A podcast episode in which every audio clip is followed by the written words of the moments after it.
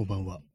夜部屋で朝を待つ第472回スタートです。えー本日は9月の1日、時刻は23時2分です。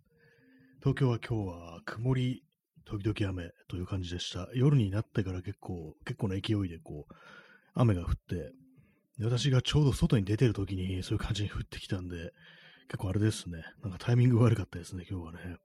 一応傘は持ってたので、まあ無事ではあったんですけども、っぱりこう、傘、傘持ってても、なんか普通に濡れるんですよね。あの、膝ぐらいまで、膝っていうかなんか桃ぐらいまでは結構、ね、濡れるんですよ。まあ、私の傘が、こう、まあ普通のビニール傘なんですけども、小さいのか何なのかよくわからないんですけども、なんかそんな感じで結構ね、こ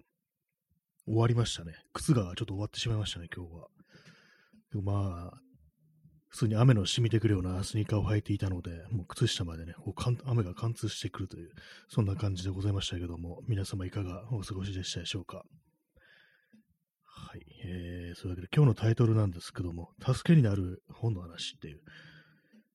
これはまあ、そのままですね、助けになるっていうと、あのなんかね、こう大げさかもしれないですけども、割になんかこう、調子悪いなとか、まあ、元気ないなとか、まあそういう時に読んで、こう何かしら力をもらえる本とか、まあ慰めになる本だとか、まあそういうのもありますけども、他にもなんかこう、ああいうことやろうとしてるけどなんかうまくいかないなとか、なんかこういうことで本当はこうしたいんだけど、なんかなかなかこう、思ったようにいかないなんて、そういうこともあって、まあそういう時になんか結構使えるなんか実用的な本なんていう、そういうものもあると思うんですけども、結構なんていうかそういうのも探すのは大変っていうか、割になんかこう、今の本当に書店とか行くと、本当になんかあの、新刊のコーナーとかね、新書のコーナー、ああいうとこ行くと私あの、すごいなんか気分が悪くなって、本当ああいうとこでこう、平積みされてる本って言うんですかね、なんかああいうの見てると結構なんか、私のね、こう好きじゃないタイプの、ね、こう、人たちというか、なんか本というか、そういうものがよく見られるんで、あんまりこう、その本というものをね、ちゃんとしっかり、こう、ディグっていくっていうね、なんかそういうことしてないんですけども、これそんな中ね、この間の読んだ本で、あのー、唐木源さんっていう人の、前にあの、ナタリーっていうね、あの、あれはカルチャー系のウェブサイトと言ったらいいんでしょうか。ね、そういうまニュースサイトの編集長をやってらっしゃる方で、私この放送何度か話してるんですけども、結構私の認識であの、ツイッターの人っていう認識があって、結構前前からなんかこうたびたび見てて、なんか面白いこと言う、いいこととかなんかこういろいろね、こうためになること言うな、みたいなこと思ったんですけども、その人の本であの、えー新しい文章力の教室質っていうね、そういう本を読んだんですけども、これあの、その、ナタリーっていうね、まあそれはあの、ニュースサイト、カルチャー系のニュースサイトということで、まあ、その文章をね、まあ、書くライターがたくさんいて、それ記事をどんどん書いていくっていう、まあ、そういうものですから、まあ、そんな中に、で、こう、まあ、文章のどうやったら書けるのかっていうね、書くときに気をつけなきゃいけないこととか、そういうものを、その、社内で、編集部内でね、なんかそういろいろ教えてたときがあって、それの内容をまとめた、本にまとめたっていうものなんですけども、これが結構、あのー良かったですね。私別にその文章を書く仕事はしてるわけではないのでね、あれなんですけども、ただなんかこう、その文章っていうのはやっぱりこう、書けるといいなっていうか、まあその言葉っていうのはまあ人間の、あれですからね、こう、人間というものの中ではこう割と大事な、こう、要素であるっていう、そういうことはあるんですけども、いろんなことをまあ言葉にできるっていうのと、結構ね、なんか楽になることはあるかなっていうふうに思うんですけども、そういうこともあり、こう、ちょっと前々から読んでみようかなと思ったんですけども、ようやくこう、読んでみて、これがまた結構良かったというね、そんな感じなんですけども、まあ、実用的な、実用的な感じのね、こう、文章の書き方みたいなそれ書いてあるんですけども、まあ、そうだとね、結構その、別にライターとかじゃないから関係ないやとかいうふうに、ちょっと思っちゃいがちなんですけども、思ってしまいがちなんですけども、結構これがなんかというか、いろんなことに応用が効きそうな、そういう感じだったんですよね。不思議と。なんですかね、こう、今ちょっとそのメモったやつをメメモってんなって感じですけども、そういうものを、ね、こう見てるんですけども、なんかあれなんですよ、主眼っていうものがあって、まあ、まずなんかこうテーマみたいな、ね、そういうものですね。それがあって、こう、なんていうのかな、そう、何をこう、読ん、何をそう伝えたいのかみたいな、そういうことがまずあって、でそれにあの、まあ、よその中にね、まあ、骨子、骨の子供と書いて骨子というのがあって、で、まあ、そこからなんかいろいろ展開していくと。で、まあ、それであの、事実だとか、まあ、要素だとか、まあ、そういうものだと、まあ、何をこう書いて、どういう順番で書いて、こう、優先、ね、何を優先するかみたいなね、なんかそういうことが割とこう、結構、わかりやすく書いてあって、僕最初の方にね、そういう感じの、なんていうかこう、何を書くかみたいなことが結構書いてあるんですけども、まあ、それで、そういうことが書いてあり、あとは、割となんかこう実用的なというか、まあ、テクニック的なところだとか、気をつけなきゃいけないとか、本当になんかあの句読点の付け方だとか、漢字をね、どこで開くかとか、なんか、まあ、その漢字をひらがなにするっていうことをなんか開くっていうらしいんですけども、なんかそういうことが本当細かく書いてあって、まあ、確かにこういうのをね、こう教えるっていうね、教室だなっていう感じがして、これがまあまあ良かったんですけども、これ最初のあれなんですよね、この文章を書くにあたって主眼と骨子があるっていう考え方がなんか結構ね、こう、いろんなことに役に立つなっていうふうに思って、で、あれですね、あのー、そまあ、そ実際その唐木さんも、これはなんか結構いろんなことに応用が効くのでっていうね、ことをね、こう、書いてて、ああ、確かにそう、そう、そうだな、みたいなね、なんかこういう、そういうことを思いながらこう読んでたんですけども、あ、DJ 特命、北健さん、え、コッシー、スケルトン、そうですね、骨、スケルトンって意味ですね、本当骨の子供ってなんか結構不思議なね、不思議な語感ですけども、ね、そういうスケルトン、骨があってこそのっていうものらしく、そのコッシーというものになんかこう、要素だとか、まあなんかそういうものがこういろいろあるんだぞ的な、ね、こう、私もなんか珍しくなんか本を読みながらあのメモるなんていうようなことをしたんですけども、で、まあそういうのをこうまとめて、手書きでなんかあの構造シートっていうのを作って、で、まずそこにあの、一番上に主眼、まあテーマというものをも書く欄を作って、その下にこう、箇条書きでいろんな話題だとか、まあそういう要素ですね。そういうものをなんかどんどん書いていくということが、結構その実践的な内容ですね。しかもこの構造シートってやつも手書きで書きなさいっていう書いてあって、で、まあ手書きでこう書き出して、で、まあその中にこう書いていく話題とか、順番も全部振っていって、で、まあ、順番を変更したら、また新しくシートを手書きで書き直してくださいっていう風に書いてて、もう結構そういうなんか本当に手取り足取りっていうか、足取りっていうかね、まあ、そういう細かい感じでこう書いてて、なるほどっていう感じで、この最初のなんていうか、この構造シートってやつは、こういろんなことに使えるのかなっていう風に思ったりして、私もなんかこう早速こう、ね、こうノートとかにそういうのを少し書いてみて、別なことにちょっとね、こう応用してみようかなみたいな感じで、こう、書いてみたんですけど、確かになんか本当に整理する、本当になんか交通整理にね、考えるの交通整理にすごい役に立つなっていう感じなんで、これはちょっとね、こう他のことでもやっていきたいなというふうにちょっと思いましたね。まあ、結構このね、この唐木源さんのこう、新しい文章力の教室、ね、これはあの割とこう、いい感じなんでね、こう、役に立つと思います。本当になんか分かりやすい文章を書きたい。まあ、これはあの、カルチャー系のね、ニュースサイトっていうことで、まあ、一番大事なのは最後まで読まれること。ね、あの、監読、ね、完全に読、読破するっていうね、監読って書いて、それこそ、それがまあ目的だという、まあそういう、まあ、あの、手で進められていくんですけども、まあそういうのもあったりして、なんかこう、言い回しとかをね、なんか複雑にしたりだとか、まあ表現がすごい芸術的であるとか、まあ、そういうのはね、こう、そういう感じのはね、こう避けられてるということで、まあ、あくまで事実を伝えて、それを分かりやすく、ね、伝えて最後まで読んでもらう。それが一番重要だって、まあ、かなりま実用的な感じのね、こう、ことが書いてあるんですけども、これはなかなか本当にこう、役に立ちそうな気がしております。なんかあの、読んだ後だとちょっとあの文章が 書けそうな気がするなっていうことを思うんですけども、まあ、書いてはいないんですけども、まあそんな感じでね、こう、やっぱりこう、その構造シートってやつはなんかこう、実際他のこといろいろやってみようかなというふうに今思ってる、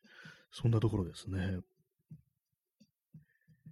あと今日はあのー、あれなんですよね、あの、私は自分のホームページ、あの、あえてホームページっていう風に言いますけども、ウェブサイトじゃなくてホームページって言いますけども、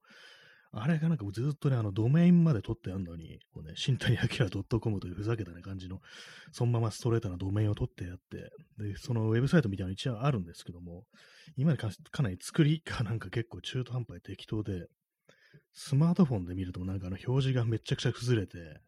これあかんなってことをずっと思ってたんですけども、本当なんかこう、1年以上ね、そんな感じにしといて、でもちゃんとなんかこう、作り直すこともせずっていう感じで、完全にこうやる気を失って、ね、こう放置してたんですけども、なんかこう、今日、今日久々に、久々にってわけでもないですけども、今日あの、ちゃんと直しました。それはあの、ちゃんとスマートフォンでも見れるように直しちゃうんですけども、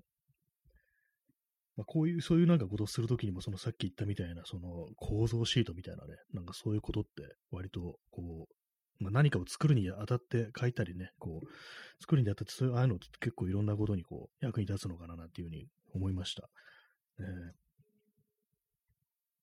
そうなんですね。そのウェブサイト、ホームページを全然こう手をつけてなかったっていうのがあって、まあそれもあれなんですよね。あの、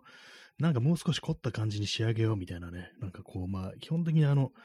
写真がね、私の撮った写真がアップしてあるだけの、まあ普通にあのインスタとか見ればね、わかるような内容なんですけども、なんかそういうのをこう、やっぱり、そのね、あの SNS じゃなくて自分のウェブサイトという、ホームページというね、形で載っけておきたいなっていうのが常にこうあるのでね、それをなんかこう、まあ一応直したんですけども、まあ、つまり完全な完成体じゃなくて、あの今までのやつを手直しして、まあとりあえずその、表示が崩れるってことはなくなったから、まあこれでいいだろう的な感じであるんですけども、やっぱりなんかそんな感じの、結構ね、あの、ずっとほっといてた、こう、ことをなんかこう、終わらせると、終わらせるというか、なんかちょっと一応まあ、こう、形にして直したりすると、まあ修理みたいなもんですよね、ものの。まあそういうのやると結構あの気分がいいなというふうに、ことにね、こう気づきました。ね。そうなんですよね。こう全全然こうなんかこうやってなくて、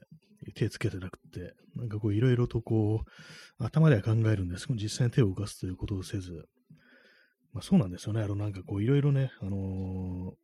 人と会ったりして、こう何をやってるのかとか言われて、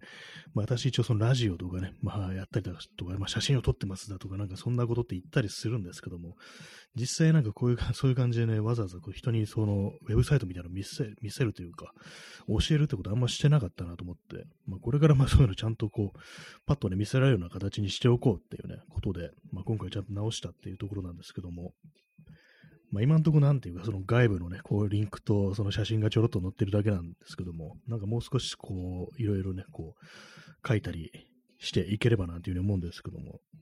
なんかあれやろう、これやろうっつってて、ほんとずっとなんかこう、やってないことたくさんあるので、こうある程度ね、ちょっとあの、終わらせるというか、なんというか、手をつけるっていうね、そんなことをね、結構思ったりしましたという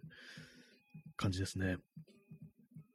ぱりなんかこう、それで結構実用的な本、まあ今日のタイトル、助けになる本の話ってタイトルなんですけども、そんな感じでこう、実用的なね、実際なんか自分が何かやろうとしてて、それになんかこう、手助けしてくれそうなそういう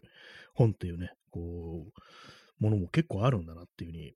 思って、私はなんか本っていうと、なんか本当になんかこう、しんどい時になんか慰めになるみたいな話だとか、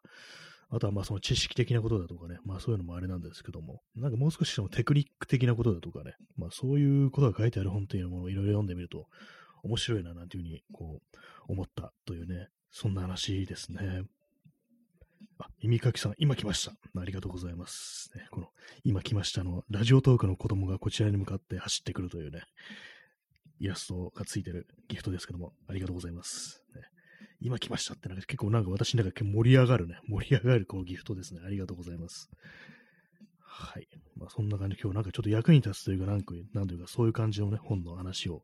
助けになる本の話っていうね、していこうかと思います。あ、耳かきさん30分延長チケット、ありがとうございます。あそして P さんも30分延長チケット、ありがとうございます。もうどんどんどんどん増えていく一方ですね、本当にこう、やるたびにどんどん増えていくという感じでね、非常に嬉しいところでありますけども、ね、今日もありがとうございます。はい。で最近に他になんかそういう感じのなんかこう役に立つというかね、なんかこう、助けになる本という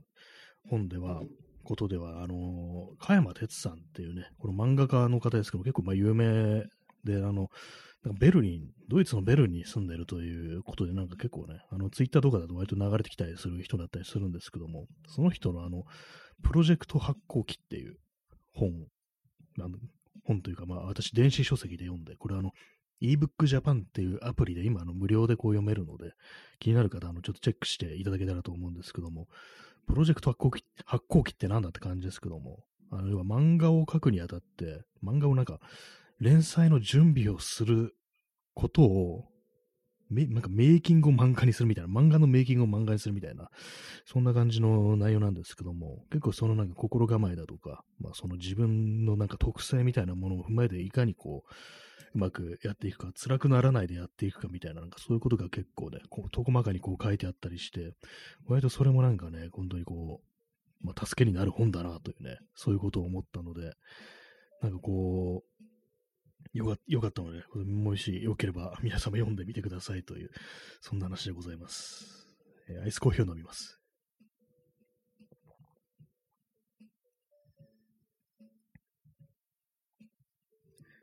はい、ちょっと椅子に、椅子座り直しますね。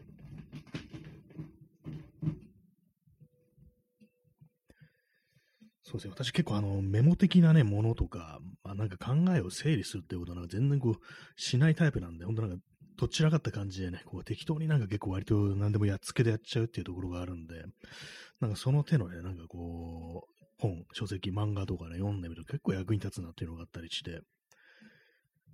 そう、そうなんですよね。こう今なんか、前に買ったの日記の話しましたけども、あの、100均で買ったの日記用のノートを、そのね、なんかこういろいろメモったりするというか、なんか整理する、ね、内容を書くのにこう使ってるんですけども、そうですね、このね、あの、それこそあのさっき言った、その、唐木源さんの新しい文章力の教室っていう本のあの、構造シートみたいな考え方っていうのは結構、まあこれは使えそうだということで、ちょっとね、そういうのなんかこう、ちょっと使ってあの、前にね、話しましたけども、あの、人とかね、の文章も、ちょっと書いてみようかなというふうに、ちょっとあの、若干機運が高まり、高まってるという、機運が高まるというちょっとあれですね、あの、プレッシャーないそうなんで、ちょっと言い直しますけども、なんかちょっとやってみようかな的なね、なんか文でも書くかなみたいなね、なんかそういう感じのことを今思ってるということで、まあそうなんですよね、こう、やるやりって、ほんとなんかやるやる詐欺がちょっとあまりに私は多すぎることなんで、まあ、別にそれでもいいのかなというふうには思うんですけども、やっぱりなんかやると、手つけると気分がいいっていうのがあるんで、まあね、こう、もうそうですね、こう全世界みんななんか自分の文章を読みたがってるぐらいのなんか感じのことを思い込ませてね、なんかちょっと書こうかな的なことは今思ったりしてるんですけども、まあ人ですね、その人の内容っていうのがあれですね、あのこう、まあ、あの、エッセイ的な、その街にね、街に関するエッセイ的なものだっていう話は前にもしたんですけども、まあ、それがあの、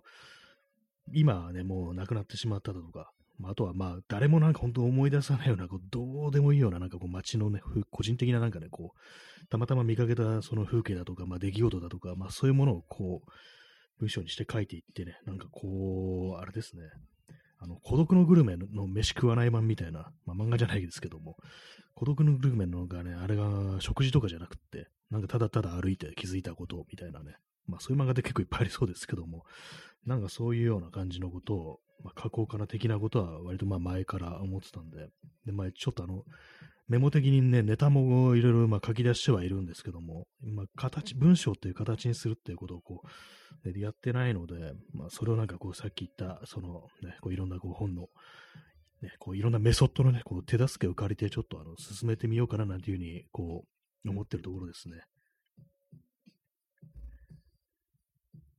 そうです。本当になんかこう、ね、やっぱやりかけのことがあるって、もうなんか精神状態に良くないなんていうね、こう話を聞くので、なんかまた、こう、またなんか手つけなかったとか、先送りしちゃったみたいな、そういうことってなんかこう、やる、実際やるやらないよりも、こう、やっぱ自分がなんかそれをなんか重荷に思うだとか、まあ、それでなんか、うわ、なんかダメだみたいに思っちゃうのがなんか良くないなんていう、そういうね、考え方もあるらしいんで、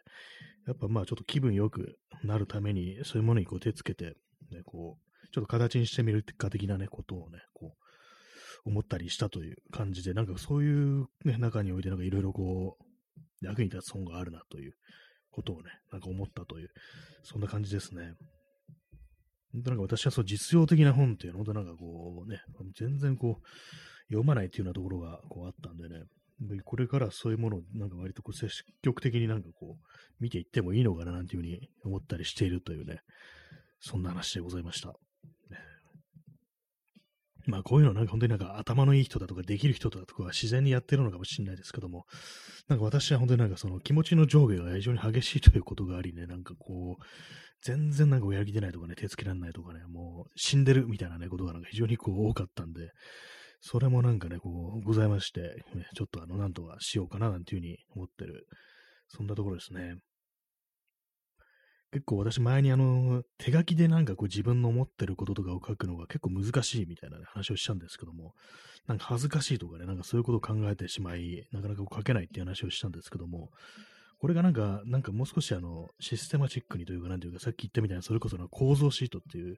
あれですね、その、形を与えられると、やっぱりなんか少し書きやすくなるのかなというふうに、こう、思ったりして、なんか自分が今作ろうとしてることだとか、取り掛かろうとしてることもなんかそんな感じでこう整理していくと、頭の中だとかね、なんかほんと断片的なか、な本当にね、こう走り書きだと、やっぱりなんかこう、ちょっと恥ずかしい気持ちみたいなのが割と生まれてくるっていうね、その冷静にね、なんか冷静に見ると何やってんだ自分みたいなね、そういう気持ちにどうしてもなりがちかなと思うんですけども、一応なんかそのフォーマットみたいなものがね、こうやってそこに記入していくっていう形になると、まあまあね、なんかこう、やりやすくなるというか、あんまこう自意識にね、こう、引っ張られないで済むのかなというふうに思って、まあこれはちょっとね、こう、やっていこうかななんていうふうに思ってるという、そんな話でございます。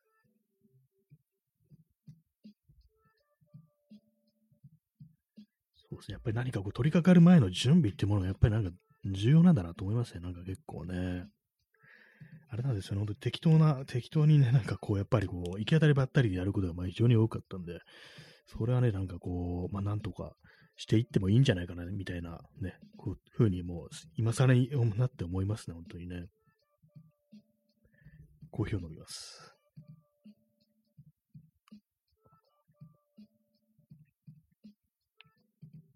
このラジオとかも多分、このね、話すこととかもそういうふうに整理していくと、もう少しあの、結構わかりやすい内容になるかもしれないですけども、ね、まあ、それはあの、ライブだとちょっとあれですね、まあ、難しいかもしれないですけどもね。えー、DJ 特命、北健さん、えー、Y も行き当たりばったり。ああ、そうなんですね。私もそうなんですよ。本当行き当たりばったりなんですよ。何なんですかね、やっぱりね、こう、やっぱ行き当たりばったりじゃないとなんかこう、ちょっとその自意識みたいなものに邪魔されるっていうのがやっぱこう、あるなっていうね、ことは思うんですよね。本当なんか綿密な計画とか立てると、まあ、ここまでやったかないと成功させなきゃとか、まあ、ちゃんとやんなきゃみたいな、なんかそんなことはどうしてもこう、ね、なったりして、結構難しいなというね、ことがあり、なんかね、本当にこう、まあ、行き当たりばったりも、まあ、それはそれでなんかね、ちょっとクールな感じはしますけども、まあ別に計画してもいいんだぞっていうね、自分に無理のない形でなんかこういろいろ準備だとか、まあ、計画するっていうのは、まあいいいいんじゃないかなっていうことは、なんか、割と最近思えるようになってて、やっぱり何かこう、何かやるときにこう、自分にね、こう、合ってないやり方とかをね、こう、あえて選んで修行しなきゃみたいな気持ちってなんか、割となんかね、気持ちの奥底でそういうなんかのあったような気がするんですけども、でまあそんなこと多分ないんですね。自分に合ったやり方を見つけるのが多分一番いいっていうことで、まあそんな感じでこう、あまりこう気張らずに、こう、なんかいろんなやり方をね、こう試してみるっていうふうに、そんなふうにね、ちょっと考えているというね、感じですね。えー、延長チケット使います。ありがとうございます。はい。まあ、そうですね、行き当たりばったり、行き当たりばったりなところ、ね、もうそうなんですよね。何でもそうで、まあその、ね、こうパッとね、パッと見て、パッとなんかやるみたいな、そういう良さもあると思うんですけども、考えて、こう、計画して、まあ、その通りにやってみるっていう、それも良さもあったりして、まあ、どっちかがね、どっちかど、どうのって多分感じじゃなくて、やっぱその、両輪がないとね、やっぱあの、走れないっていうね、そういうことなのかもしれないですね。コーヒーを飲みます。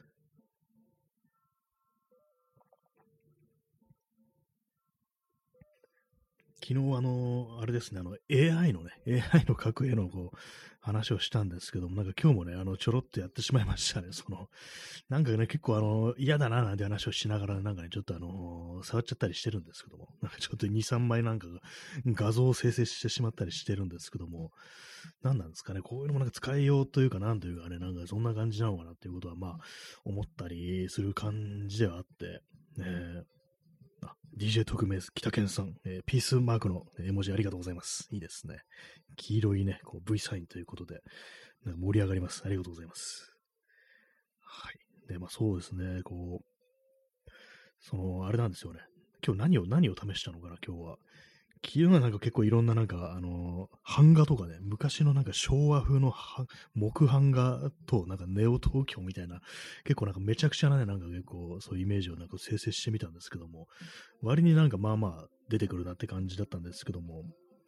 あれですね、あのー、コツがやっぱあるなっていうのがあって、まあそういうのを、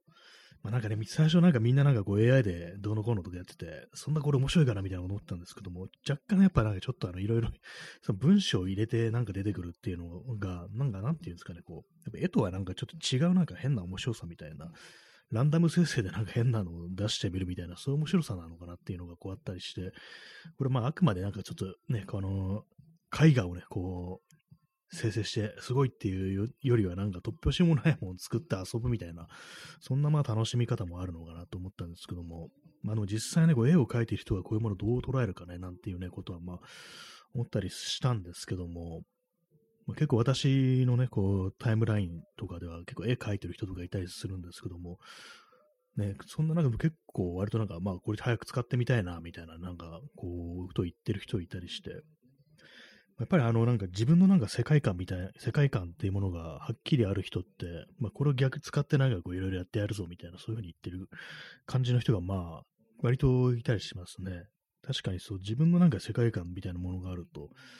まあね、買いが利かないっていう感じですからね、私もその人のこう絵をとか、絵とか見てて、なんかこの、この世界がなんかいいな、みたいな感じで、その単純な絵、一枚の絵の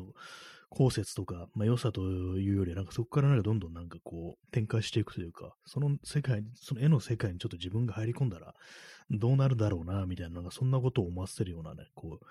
絵を描いてる人が、私の割とね、こう、ツイッターとかでフォローしてる人とか見てる人には多いんで、そういう感じのなんかこう、ね、絵を描く人だと、割とうまくこう付き合えていけるのかななんていうふうに思ったりはしますね。まあ確かになんか結構その漫画とかでも、あれですよね、あの 3D モデリングとかなんかと使って、あのちゃんとパースとかね、遠近法とかしっかりこう出して、まあそれをなんかこう、まあテクノロジーをうまく利用してその絵に落とし込んでるっていう人もまあ多分いるんじゃないかなっていう、なんかいたような気がするっていうね、まあまあその辺詳しくないんであれなんですけども、まあなんかね、そういうのもこう、あるんでね、なんかまあ、使いようなのかなっていうのはあるんですけど、まあ、とはいえなんかちょっとあの気持ち悪さみたいなどうしてもありますね。まあ、人間ではないんだなっていうね。まあ、昨日も言いましたけど、なんていうかこう、やっぱりそう AI そのもの、テクノロジーというよりか、それをまあ使う人間のなんかこう、倫理観とか、まあ品性とかそういうもので、本当なんかこう、まあこれで適当に作れるからこういう適当な絵でいいじゃんみたいな、そういうなんていうかこう、志の低い感じの、やっぱなんかこう考えというかが出てきてしまったら、まあそれはそれで嫌なことになるかなというふうに思うんですけども、どうせただだからイラスト、イラスト屋でいいっしょみたいな、なんかそういう感じのね、あの世界にはなんかちょっとなってほしくないというか、まあもうなってるのかもしれないですけども、そうじゃない、なんかこうもう少しね、なんかいい使い方みたいなものがこうね、あるのかな的なことはまあちょっと思ったりしますね。え P さん、えー、3D に頼りすぎると不自然さが出ることある。パースの話。あ、そうなんですね。なんか、でも結構ありますね。なんかそういうのは。しっかりなんか補正しちゃうと、逆に視覚的には不自然に見えるみたいな、そういうのがあったりして、私の場合は写真、写真やるんで写真の例えなんですけども、あの、建築写真とか撮るときにあの、シフトレンズっていう、そのレンズの、ので、光軸、ね、軸みたいなものを上にシフトするっていうことで、まあ、要はどういう効果があるかっていうと、その、まあ、人間見上げたときにパースみたいなのがつくわけですけども、それをあの、ちゃんと補正するっていうね、あの、建物だったらこうまっすぐ立ってるように、なんかちゃんと見えるように補正する、そういうレンズがあるんですけども、そういうのもね、使ってしっかり撮るのはいいけど、あのあまりにもちょっとビシッとなんかね、こう垂直を出しすぎると逆に不自然になるっていうのがあるらしく、まあ、建築写真のなんか撮る人はなんか若干なんかそのね、こう、歪みというか、なんかそういうものを残しておくっていうね、話をなんかどっか聞いたことがあって、それと似たような感じなのかもしれないですね。あんまりこう視覚的にはこう整合が取れてるけど、人間の目にはそんな感じじゃないよっていう。脳でね、なんかこう、人間はなんかいろいろ補正して、こう、目に映ってるっていうね、そんな感じらしいですけども、やっぱりなんかどうしてもそれがなんかこう、いざこうね、2D のね、二次元の絵としてこう出てくると、なんか変だな、みたいなね、なんかどうもそういうことって、こう、あるらしいですね。パース、パースもそうなんですね。こうね、漫画とか、まあアニメとかそういうところでも、ね、そうなのかもしれないですね。でもアニメとかなんかあの背景がなんか 3D とかそういうのありますけども、なんかあれね、私そんな、こう、アニメとかあんま見ないですけども、なんか確かにそういうの不自然なやつって結構あるようなね、感覚もありますね。気もしますね。まあ別に、ここ画家でも何でもね、こう、何でもないんであれなんですけども、まあでもなんかまあいい使い方ってものがまあできればね、こう、いいのかなっていうふうにこう思ったりしつつ、でもあれですね、なんか結構あの、時間がかかるんですね、これあの、普通にあの、ウェブサイトとかからね、こうやってると。自分のなんかパソコンの内の環境にね、こうインストールして使うには、なんかこうあれですね、あの、NVIDIA のこう、グラボを積んでないとダメっていう GFORCE ですよね。ってなんか中央かかんない話をしてますけども、なんかそういう感じで、こう、ある程度こうスペックのね、必要な、パソコンにスペック必要らしいんで、私、あの、そういうのは、こう、こうね、刺さってないパソコンを普通に CPU とそのね、こう、GPU が統合されてるやつっていう、使ってるんでね、多分まあローカルにインストールするには、ちょっとあの環境がちょっと足りてないと。まあ、一応なんかいろいろなんかやればできるらしいんですけども、まあ結構あのめんどくさそうなんで、まあそのうち気が向いたらなんてこと思ってるんですけども、でもなんかね、みんなね、なんかこう、やってますね。みんなそんなにいいパソコン持ってたんかいっていうね、ことちょちょっと思いますけども、ね。ガンガンガンガンね、こう生成してる人はなんかやっぱ自分のパソコンにそれインストールしてね、こう、待ち時間なしでね、こうどんどんどんどんやってんのかなと思うんですけども。まあでも確かにね、こう、一からね、なんかこう作り出すっていうのはやっぱ結構まあ時間はかかるよなっていうね、パワーもいるよなみたいなことはまあ思ったりするんですけども、ねえなんか嫌だなと とか言っておきながら私は結構そのあれですね、なんかこう 使ってんなみたいなね、こと思うんですけども、まあでもなんかいろいろね、こう中途半端にね、こう、やっちゃいますね、なんかね。前もなんかあれでしたからね、あの、ブレンダーとか、あの、3D モデリングソフト最近ちょっとあの、触ってるんですよね、みたいな話をして、一切ね、あれなんかもう数ヶ月経ってますけども、一切触ってないですからね。本当なんか大したことできないうちになんかこうやる気なくなって、なんかもう、ひたすら床に横たわってるような人間になってし、戻ってしまったのでね、なんか全然こう上達してないんですけども、結構やっぱりなんか新しいことを覚えるっていうのはね、本当はあれですね、気合が必要というか、なんというか、まあ、この気合っていう考え方もなんか良くないのかもしれないですね。それこそさっき言ったみたいにこういろいろ環境を整えて、こうね、こう冷静になって、いろいろなんかこうね、それこそなんか最初の準備段、準備っていうか、ね、こう、いろいろね、こう、準備をしてから取り掛かれば、割となんかできるのかなっていうふうに思うんですけども、なかなかね、こう、そういうふうにいかなかったところでなんですけども、まあ、これからちょっとそういうのはちょっと変えていきたいな、というふうに思ってますね。えー、P さん、えー、3D といっても 2D 上に落とし込む必要があるけども、3D を加工された空間にきちんとしたものを作って、それを 2D 上にアウトプットするので、そこで人の視覚情報、感覚とズレが生じるからではという、あ 3D といっても、まあ、最終的にはもう最初のアウトプットの形は 2D っていう、まあ、漫画動画、イラストとか、まあ、アニメとか、まあ、結局のところ 2D ですからね、3D がそのまま存在してるってわけでもなく、ね、まあ、ゲームとかだったら、まあ、そのまま 3D の中動き回るって感じにはなりますけども、普通にね、なんかアニメとかイラストだったら、絵だったらね、こう 2D っていう、どうしてもそういうことになりますからね、VR 空間とかだったらまあ別ですけども、3D を加工された空間にきちんとしたものを作って、それを 2D 上にアップトプットするので、そこで人間の視覚情報と感覚とズレが生じるから。そうですね。なんかあのー、やっぱあの人間がなんか勝手になんかあの脳でいろいろ補正してるっていう部分と、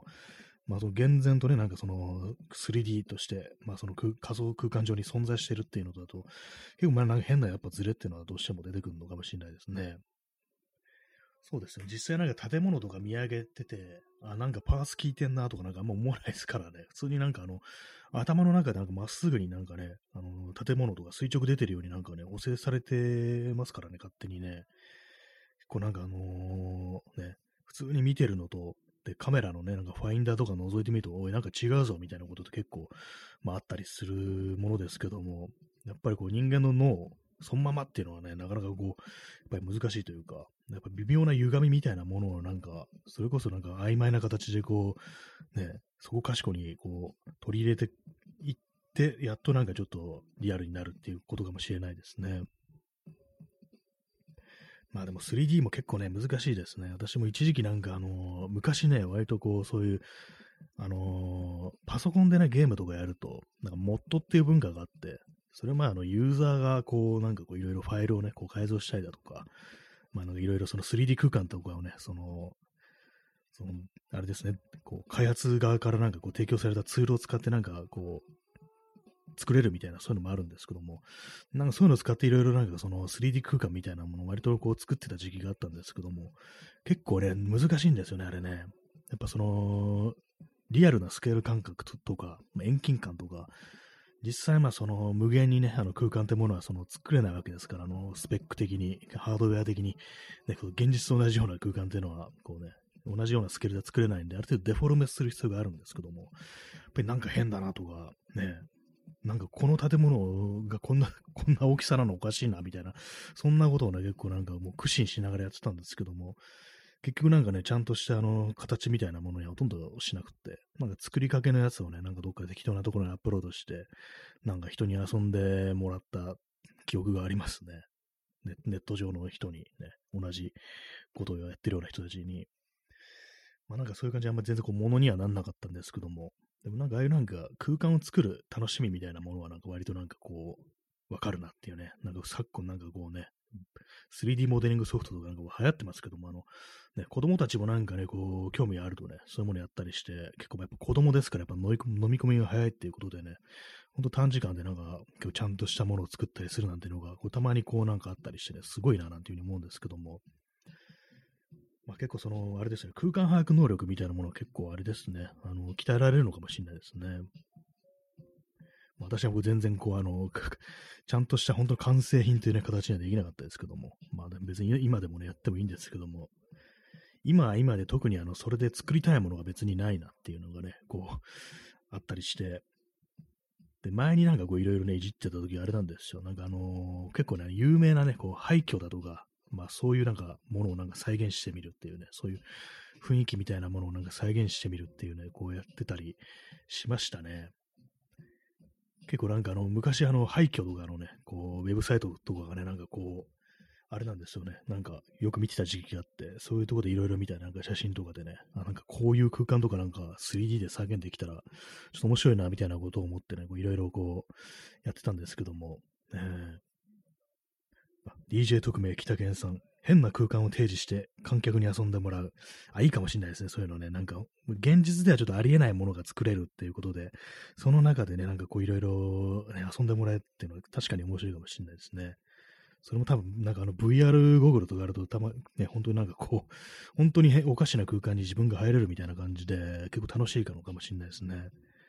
割となんかね、あの、VR とかね、流行ってるところに流行ってるというか、なんか VR チャットって言って、なんか、みんなゴーグルかぶって、それぞれ思い思いのキャラのね、こう、モデルに扮して、こう、なんか、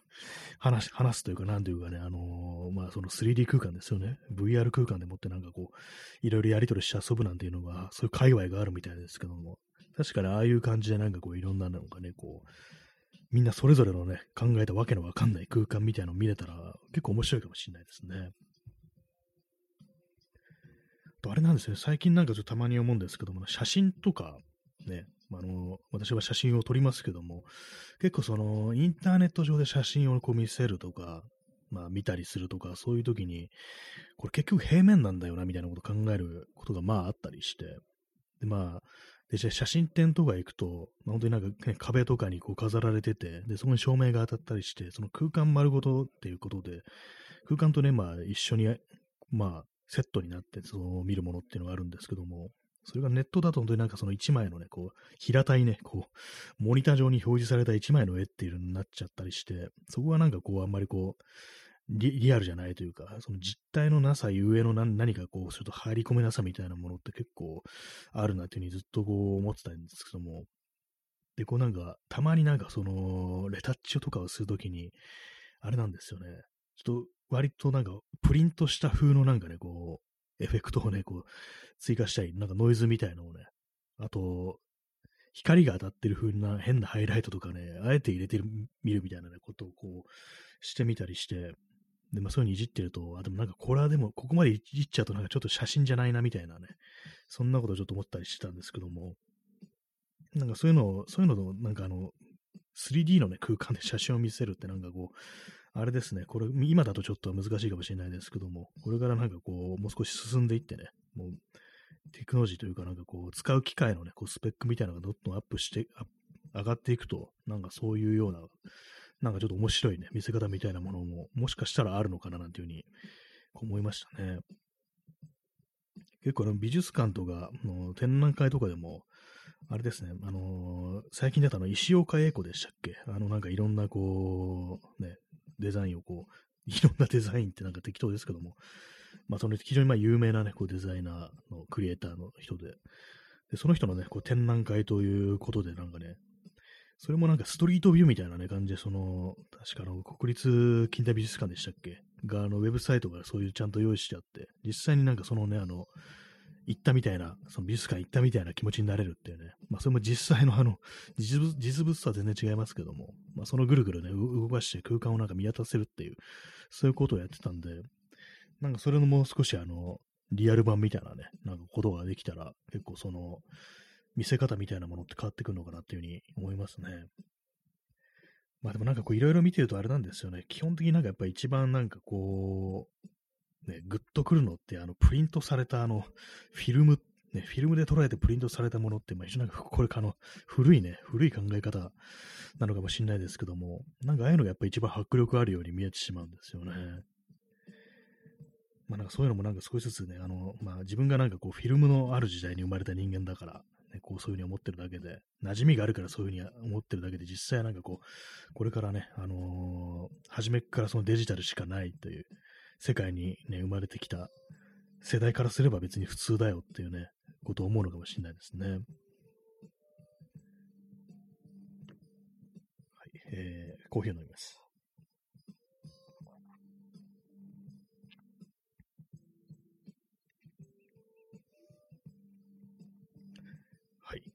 えー、何の話をしてたのかなっていうところですけど、まあそうですね、あの写真ですね、写真の話ですけども、まあそういう、なんか本当にこう、そのインターネット上でね、こう写真を見せるってことの正解がなんか本当わかんないなっていう感じで、まあ、のそういうあれなんですね、こう自分のなんかこうね、こう、ホームページとかに写真を載っけるとかなっても、なんかこれもう少し面白いやり方ないのかなとか、なんかもう少しなんかちょっとね、実体感のある感じとか、そういう見せ方ないのかなみたいな、まあそういうのが結構思ってたりしたんで、なんかどうにもなんかね、こう、その、今であんまこう手をつけられてないというか、なんかあんまこう自分なりの正解みたいなのが見つかんなくって、それでなんかこう適当な感じでね、いい加減に作って、まあそんなほったらかしにしちゃっていうところなんですけども、まあ今もそれもね別に、その、なんか、なんかそういう見せ方みたいなのが見つかったかという、そういうわけでもないんですけども、結構ね、なんか難しいですね、本当にね。この間、あの、藤原信也というあの写真家の、ね、人のポッドキャストを聞いてたら、あの、あれでしたね。やっぱりあの、結構写真家っていうのはやっぱりその、ネットをなんかうまく使えてないぞみたいなこと言ってて、まあ、なんなんでかっていうと、やっぱりあのね、あの、やっぱりプリントしたもんが、ね、紙にプリントしたものがなんか一番みたいな、そういうところで結構止まってるみたいなことをね、こう言ってて、でやっぱりあの、そのネットっていうものをもっとうまく使ってた方がいいぞみたいなね、話をしてたんですけども、うん、まあ、一面まあそういうのはあるなっていうのもありつつ、でまあでもあの、そのプリント、ね、紙にプリントしたのもいいじゃないですか、みたいなね、こと思うんですけども、まあ全然その、あの、藤原信也って確か70代ですからね、もう全然まあフィルムバリバリの、ね、時代の人というか、そっちの方が当たり前な、こう、世代ですけども、まあでもそういうネネットでなんかこう、なんとかこう、どのこうのっていうね、やった方がいいっていう話はしてて、まあ若干なんかちょっとあの、少しあの、うん、結構、それはあの、前からなんかそういう風な感じの思ってる人がいるんじゃないか的なことは、まあ、少し思っちゃったりしなくもないんですけども、あの、ネットでなんかね、ネットの利点として、なんかあの、一番なんか大きいのは、なんかあの、すごい大量になんかね、こう見せられるっていうのが、それがなんかいいっつってて、あ、そういえばそうだなってことは思いましたね。確かに紙にプリントするってなると、特にあの、ね、あのー、本にしたりだとかね、あままあ、雑誌とかもそうですけども、そういう感じで、まあ、印刷されたものってなると、やっぱ限りがあるっていうか、やっぱりバーンとなんかね、こういいやつを2、3万円乗っけて、まあ、それで終わりだよっていうね、感じじゃ、まあ、そのコスト的とか、まあ、そういうなんか都合みたいなものでそういうにはなりが、なるよなっていうことを思って、ただインターネットだと本当になんかブワーってなんか本当に大量になんかこう提示できるっていう、まあ、その良さがあるっていうね、ことをなんか言ってましたね。確かに言われてみれば、結構そのね、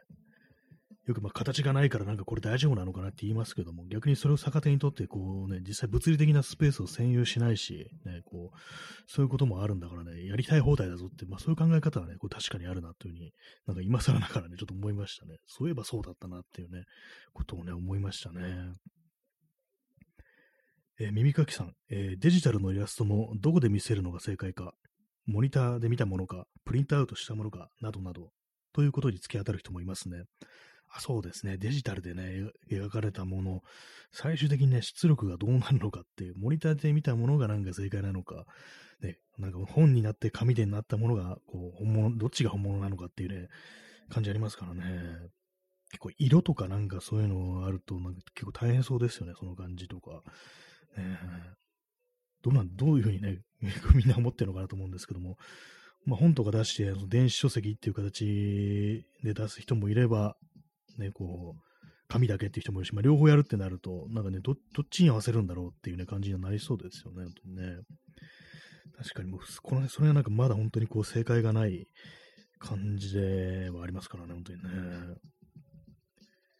まあ、まあ、存在はしない。まあ、確かにね、両方ね、両方があればいいのかなっていう思うんですけども、まあなんかその膨大にね、その、ね、出力、出力じゃないや、あの、膨大になんか捉えた、まあ、写真とかね、そういうものすべてをなんかプリントアウトする、アーカイブするってなると、まあどうなんですかね、そういうものも、まあ今までのね、そのフィルムの時代にはね、当然のことそういうことされてたわけなんですけども、なんていうかこ、この、こういう時代だと、やっぱそういうことのなんか環境負荷みたいなものをちょっと考えちゃうっていうか、ね、紙に吸ったりして、まあそのインクとか使って、なんかいろんなね、こう材料を使って、まあそれは何かしらやっぱりこうその、ね、物質を使うということですから、まあそうなるとなんかこういろいろね、その家庭においていろいろなんかこう、消費されるものがあって、それがなんか環境に負荷をかけてないかなみたいなことを、まああんまこうちゃんと考えてることない、ね、結構大雑把ですけども、まあそういうのがあるんでね、そのデジタルというものをこう実体化させるのにあたって、こう適切ななんかこうプロセスみたいな、なんかそういうものがね、あればいいのにななんてこと思うんですけども、ねまあ、たまになんか私もなんかこう、必要があってなんか、ね、プリンターとか使うときに、なんかちょろっと間違えてて、あ、ミスったなと思って、で、まあその紙にね、こう、インク使って紙に出力されてて、で、まあ使えないわけですから、もうくしゃくしゃって丸めて捨てるんですけども、なんかこう非常にも,、ね、もったいないことをしてるよななんてことを思ったりして、特にあのプリンターのインクなんか高いですからね。なんかそういうのもあったりしてね、なんか何が正解なのかなみたいな、これなんかすごくなんか罪深いことしてんのかなみたいな、今、こうミスプリントでね、出てきたもんくしゃくしゃって丸めて捨てるなんていうね、そんなことをね、やってるとなんかこう、んいいのかなこれみたいなね、ことはやっぱりどうしてもこう、こういう時代だとね、思っちゃいますね。まあデジタルもね、あの、いらす、ね、そういうものもあの、あれですからね。結局あの、ストレージ、まあサーバーとかの中にね、どっか保存されたりだとかそういうこともあるんで、まあそのコンピューターってものもね、熱を発しますからね、本当にね。あれもあれでなんかこう、非常にまあ環境負荷みたいなことはあると思うんですけども、ね、データセンターとかもね、なんか、非常にまあエアコンとかも使って冷え冷えにしておかないと、そのサーバーがね、ぶっ壊れちゃうっていうね、動きが止まっちゃうぞっていう感じのがあるんでね、結構まあ大変な課題、ね、解決すべき課題みたいなものがあるなと思うんですけども、あれですね、あの、ちょっと前に、ちょっと前ですか、だいぶ前ですけども、あの、マイクロソフトがあのデータセンターを海の底に置くっていうね、ことをなんかやってた、やってるっていうなんかニュースがあって、なんで海の底、まあ、あの、冷えるからっていうね、どうもそういうことらしいですね。まあ、どの手、まあ、どういうふうな感じでこう仕組みにしてるのかわかんないですけども、なんかね、まあそういうこともありね、なんかそういうの解決、確かになんかその一つのなんかね、こう解決方法とかなのかもしれないですね。またなんか本当になんかこう寒い地域に置くっていうのも考えるんですけども、まあ寒い地域にいっぱいデータセンターを置いたら、そのね、こう排熱で なんかこう、さらになんかその氷河とかどんどん溶けていくみたいになったらね、本末転倒ですから、まあ水に沈めるっていうのはなんか結構いい手なのかななんていうことを若干思わなくもないんですけども、ね、なんかあの、ポットみたいのにね、なんかこう、沈め、なんか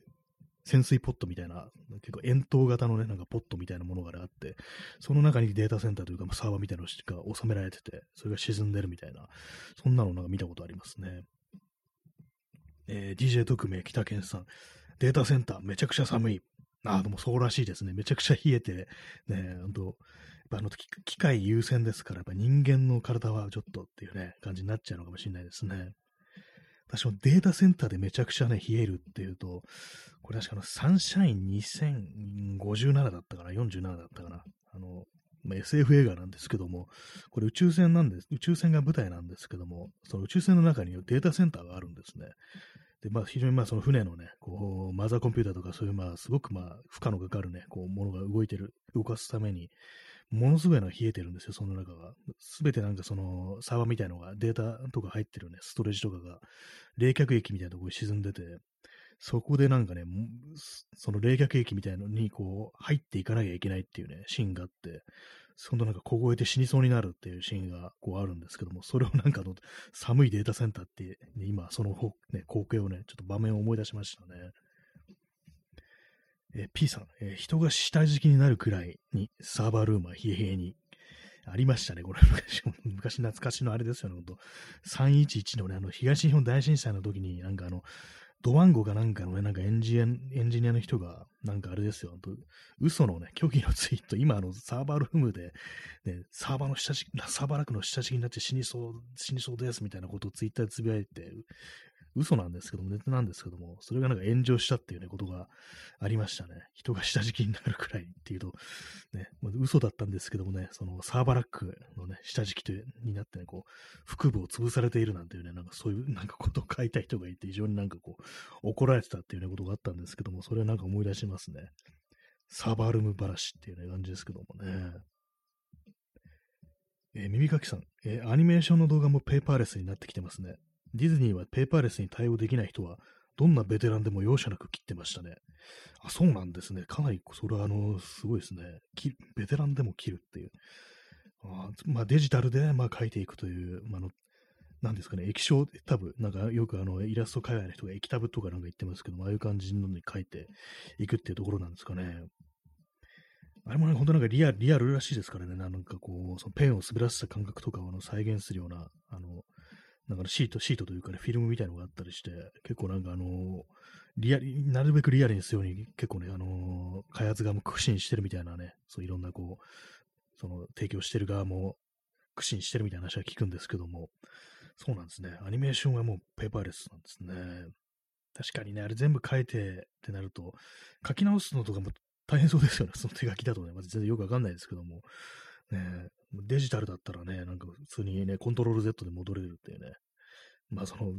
液タブにコントロール Z っていうものがあるのかどうかわかんないですけども、まあそういう感じで一歩手前、一手前に戻るってことがね、まあできますからね、確かにね。それでまあ全然違うなっていう、ありますけども、まあペーパーレスに対応できない人はどんなベテランでも容赦なく切ってましたねって、なかなかこう、ね、世知辛いというかなんというか、まあでもベテランでもな、なんか対応できない人がこういるんですかね。結構その機材的には結構リアルなのかななんていうね、ことも思うんですけども、ね、それでもやっぱりなんか違うんだ、紙じゃないとダメなんだっていう人がまあ、いるんですかね。どうなんですかね。えー、耳かきさん、えー、紙だとかさばりますしね。セルガの最後の画像、サザエさんもついにデジタルになりましたし、あ、そうなんですね。サザサザエさん、まあ、結構ずっとセルガだったのが、まあ、ついにデジタル。私のテレビに入ってるサザエさんももうずっとこう見てないですけども、そうなんですね。っぱなんか変わるんですかね？変わってなさそうですけどもね、サザエさんぐらいの絵だとね、若干なんかちょっとサザエさんがデジタル臭くなってるみたいなね、なんかそんなのあるからっていうこともあるんですかね。まあでも今はもう完全に、ね、まあ確か紙だとなんかその書いたやつね、アニメってなんかあの一コマ一コマ動くんですよね。ってなんかもう当たり前のこと言いますけども、それを確かに全部ね、取っておくっていう、相当まあ場所も取るし、ね、大変そうですからね、管理とかもね、それがデジタルになればっていう話でありますよね。まあ、デジタル、デジタルで、まあ、それちゃんとこう、ね、確保しておかなければいけないっていうのはあるかもしれないですけども、ね、そんな今、セルガー、ね、セルガーはもう全然ないっていう感じなんですかね。セルガーの最後の画像、サザエさんですからね。えー、P さん、えー、ディズニーは昔から反労働運動。あなんかそういうこと聞きますからね。聞きますね。なんかそういうのね。結構まあえげつないね、そういう、ディズニーはもう結構えげつない感じだったというね。そうなんですね。まあ確かに人金のなんかもうね、こう、お手の物だっていう感じなんでしょうね。本当にウォルト・ディズニーという人、なんか私よく知らないですけども、基本なんかいいイメージはないですね。なんかね。まあ、なんかこう、まあディズニー映画とか全然こう見ないですけども、なんかこうね、楽しげな感じのね、なんかいろいろ作って、ね、こう、ちょっと倫理的にも正しそうなことを言いそうですけども、結構労働環境としてはどうなのかっていうね、ことはなんかちょっと思っちゃったりして、まあ昔な、昔のかなのかもしれないですけどもね、今はどうなんですかね。でも今もそんな感じっぽいですよね、なんかね。まあね、なんか、うん、やっぱでも一番大事なのはそれ携わる人間だっていうことはまあ、ね、思います、本当にね。人間がなんかね、人間でいられないような環境っていうのはまあね、まあ悪だよな、なんていうことはまあ思思ったりはしますけども、まあとはいえまあ環境にあんまり負荷かけずにね、こうやっていくっていうのはまあね、まあ必須だなと、まあこういう気候変動の世の中とまあね、当然のごとくそういうふうにやっていかなきゃいけないのかなと思うんですけども、なかなかこうまだこう、それの正解みたいなものがこう全然見えそ見えてこないね、そんな感じですね。コーヒーを飲みます。なんか今日はなんか普通の、なんかこう、ね、時事というかなんというかね、こう、ま、まともない話をしているような感じがあるんですけども、まあ、特に私は別にこう、絵も描かないしね、アニメも作んないしっていうね、感じですけどもね、別にこう、大したものはね、こうやってないですけども、まあ、それでもなんかこう、なんかいろいろあるとね、その手のニュースとかなんか見たりね、してしまいますね。なんかこう、やっぱなんか失われてほしくないものもあるし、っていうね、ところで、ぱりなんか最最終的になんか品性とかね、倫理とかなんかこう、良心とかそういうことな、ね、問題なのかなっていうことはまあ思ったりしますね。そこをなんかこう取り違えて、こうね、やっぱ人間がひどい目に遭う、そういうのはね、ちょっと嫌ですね。はい、ね。この、ね、こう、1時間やると、終わる、放送終了前にね、音楽が途切れるっていうね、これを未だにこう改善してないんですけども、これを、これもあの、やります、ちゃんとね。やりますって、すぐできることですけど、本当にね、普通にね、こう。はい。ね、まあそんな感じでね、まあ本日あとね、3分半というね、そんな感じになってまいりましたけども、いかがでしたでしょうか。えー、時刻は、えー、23時59分ですね。9月1日、今日はあの関東大震災の日ですよね、確かね。なんかそれでね、こう、まあいろいろなんかこう、そのネット上の話題とか見てると、まああの、関東大震災の時に、あれですよね、あの朝鮮半島のからまあ日本に来た人たちをなんかこう虐殺しちゃって、まあそういうまあのがありましたけども、まあそういうことにやっぱこう触れてる人が多くって、私もなんか本でね、それ読んだんですけども、なんか去年とか、まあなんか本当にえげつないというかね、なんかこう、そういうまあ血生臭いね、まあそういう事件があったって、まあ本当になんかこう、人殺しですからね、自分と違う人を殺したっていうね、シンプルにそれは間違ってるとしか言いようのないことですからね、なんかそれをなんか本当にこう、ね、何のコメントもない、出さないっていうのがね、こう、この東京のね、投資事業やってるっていうようなことを考えると、非常になんかね、こう、背筋に冷たいものを感じるっていうね、そんなところがあるんですけども、ね、ほんとシンプルにね、人殺すなよってね、まあそういう話ですよ、本当にね。なんかいいね、まあちょっとまあ最後の最後でちょっとまたなんか変な、あれだね、ちょっとあの血生臭い話というか、なんていうかね、こう、ね、嫌な、ね、感じの話になってしまってるというか、ありますけども、まあ、9月1日ですからね、本当今、あの、9月2日になりましたね。0時0分ですね。はい。まあ、そのような感じで、今日は、あの、助けになる本の話というね、タイトルで結構いろいろなんかこう、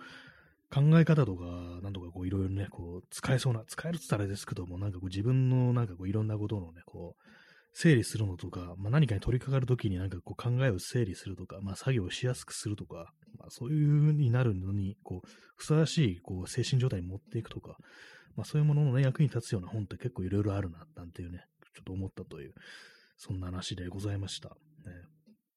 まあ、文章力、ね、文章力かって感じですけども、確かになんかちゃんとした文章とか考えたことなかったなっていう感じですね。まあそんな文章を書く人間ではないんですけども、